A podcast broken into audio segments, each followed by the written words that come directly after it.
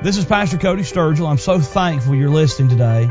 The Bible commissions us to keep our heart with all diligence. Keeping your heart is a daily work. We need to daily fill our minds with God's Word. Join me as we hear a Bible message from the pulpit of Chilhowie Baptist Church.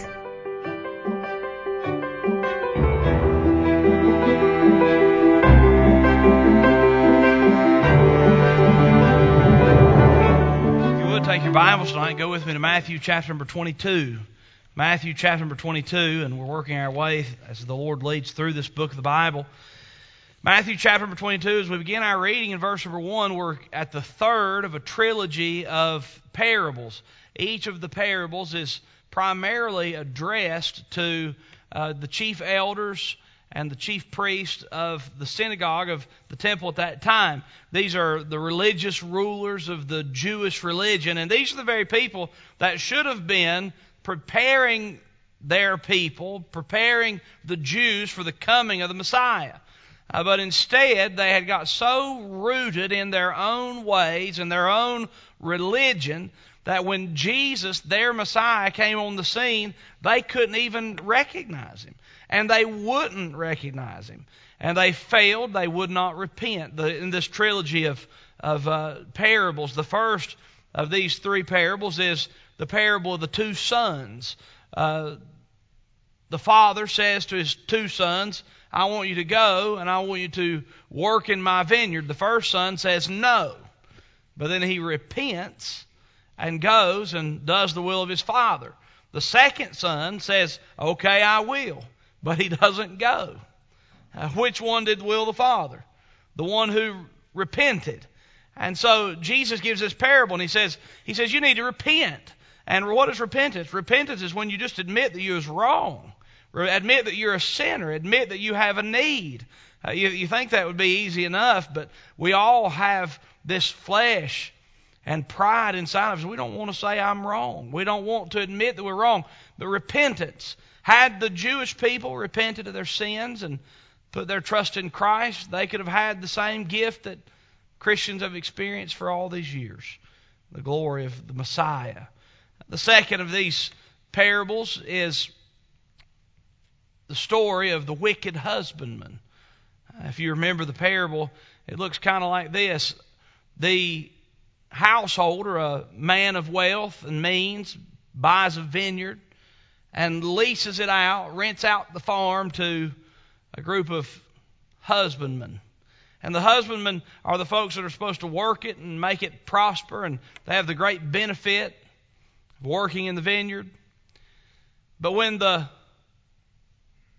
householder sends for his payment, which was reasonable, sends for his payment, what do they do? The people, the husbandmen, the people who are renting the farm, they kill his servants, kill his messengers, and ultimately kill his own son. And what did they what was their sin? What was the problem? The first group, the first parable, they would not repent. Say I'm wrong. The second group, they would not submit. They wouldn't give to God what God required. And we should always remember that our lives and our blessings are gifts from God. And we're debtors. We're debtors to God. But it's a glorious master that we have, and we should we are to submit. And now this third parable is the parable of the king and his son's wedding. Look what the Bible says in verse number one of chapter number twenty-two. The Bible says, Jesus answered and spake unto them again by parables, and said, The kingdom of heaven is like unto a certain king, which made a marriage for his son, and sent forth his servants to call them that were bidden to the wedding, and they would not come. Again, he sent forth other servants, saying, Tell them which are bidden, Behold, I have prepared my dinner, my oxen and my fatlings are killed, and all things are ready. Come unto the marriage. But they made light of it, and went their ways, one to his farm, another to his merchandise. And the remnant took his servants, and entreated them spitefully, and slew them. But when the king heard thereof, he was wroth, and he sent forth his armies, and destroyed those murderers, and burned up their city. Then saith he unto his servants, The wedding is ready, but they which were bidden were not worthy. Go ye therefore into the highways, and as many as ye shall find, bid to the marriage. So those servants went out into the highways and gathered together all as many as they found, both bad and good, and the wedding was furnished with guests. And when the king came in to see the guests, he saw there a man which had not on a wedding garment. And he saith unto him, Friend, how camest thou in hither not having a wedding garment? And he was speechless. Then said the king to the servants, Bind him hand and foot, and take him away, and cast him into outer darkness. There shall be weeping and gnashing of teeth, for many are called, but few are chosen. We come to this parable, and we must keep it in its context, and there are wonderful lessons and some challenges here that we need to apply to our lives. And we'll begin here, first of all, with God's message to Israel, God's message to the Jews. And this passage here, the first eight verses of this passage of Scripture, we have this story. The story is pretty simple. There's a king who has a son that's going to get married, and he's going to put on a big wedding, and he's invited specific guests. And the specific guests, when they are invited, will not come. When they will not come because they would rather do other things and they make light of their invitation, then and they destroy and hurt the servants, the messengers, then the king hurt, destroys them, and they lose their opportunity. And he says to his servants, he says, Here's what I want you to do. Those folks won't come, so therefore I want you to go into the highways, and I want you to get anybody that'll come to come, bad and good, and bring them right here to the marriage, to the marriage supper. And we'll have a feast and we'll have a great time. And uh, it's a picture. And the picture is this Jesus, first of all, extends the invitation to the Jewish leaders, to the Jewish people, that if they will humble themselves, if they'll repent, if they'll submit, if they will come to Christ, then they can have peace with God. But when he reaches out to the people, he came into his own, his own received him not. They reject him. And so, in response to their rejection, and they will not come, Jesus turns and he says, All right, servants, go out into the highways. And anybody that'll come, let them come. Anybody that'll come, let them come. And they go out, and this, this, these servants represent the soul winner and the preacher, sharing the gospel, and the people that come in to the marriage represent the folks who put their trust in Christ. Then, in the conclusion of this story, we have this great wedding, and everybody's in wedding garments, except for one guy. The wedding garment was something that was provided by the king. It was something that represents the righteousness of Christ. And everybody there was covered in the righteousness of Christ, except for this one guy who, on his very own, chose not to wear the wedding garment. He said, I'll do things the way I want to do them. He says, I'll be who I want to be. And instead of accepting Christ, he did a lot like the Jewish leaders did. He would not repent, he would not submit, and he would not come to faith in Christ. And, folks, I want you to know something. If you do not come to Christ by faith, believing, if you are not washed in the blood of the Lamb, if you are not saved by grace through faith, born again, then you cannot have fellowship with God. You can't have everlasting life.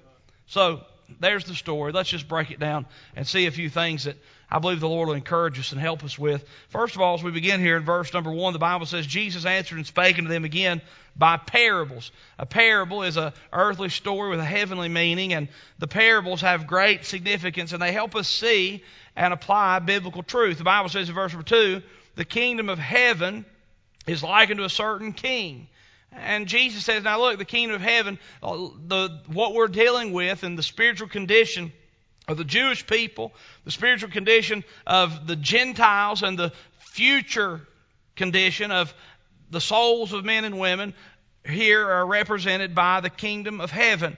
The kingdom of heaven is likened to a certain king which made a marriage for his son. Now, I want to draw your attention to something right here. His son. What happened in the last parable? The parable of the wicked householders. Now, the husbandman, the owner of the vineyard, who is God, he sends a servant to gather his, to get his uh, pay, and the servant is beaten, one, two, three, and it happens again. He's beaten and stoned and put to death. And finally, he says, Hey, I'm going to send my own son. What happened to his son? What did they do to him? They killed him. The Bible says they slew him. Now, I want you to know something. This is a prophetic parable.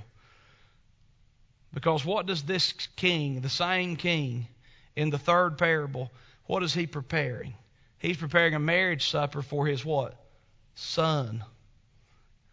Guess what?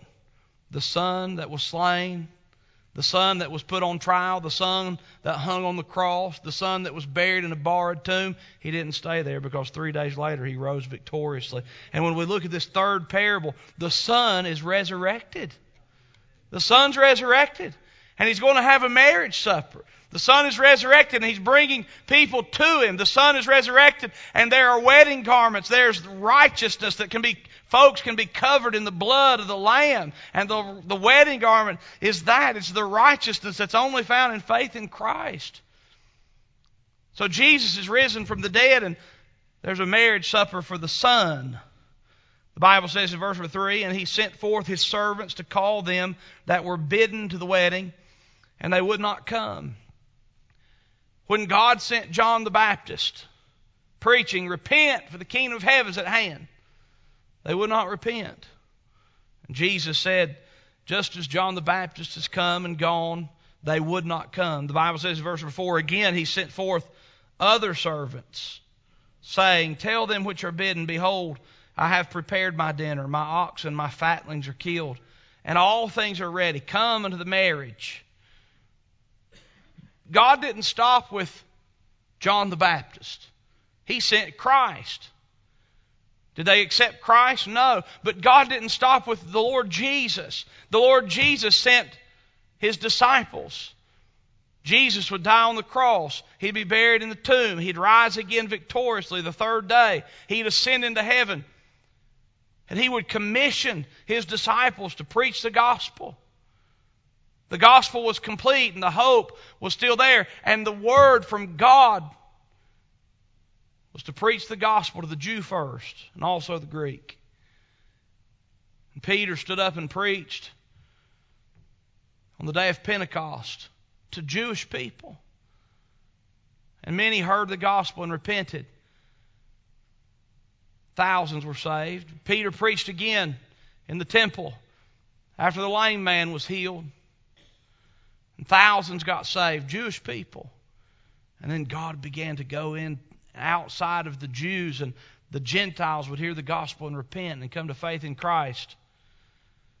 What did the leaders of the Jew of the Jews' religion do to Peter and James and Andrew and the disciples? They martyred them. The only one we know of that wasn't a martyr was John, and he was exiled to the Isle of Patmos. And so these Jewish leaders, because they hardened themselves and they would not accept Christ, they wouldn't accept the greatest love that ever was because they thought they knew better, because they loved the way they were doing things more than they loved the truth. They rejected the invitation of the, the Lord again. He says, I've done everything. He made it possible that the Jews could come in faith. By the way, He's made it possible that you and I can come in faith. But they wouldn't come. Look what they did, verse number 5. Oh, this is so familiar. They made light of it. They made light of it.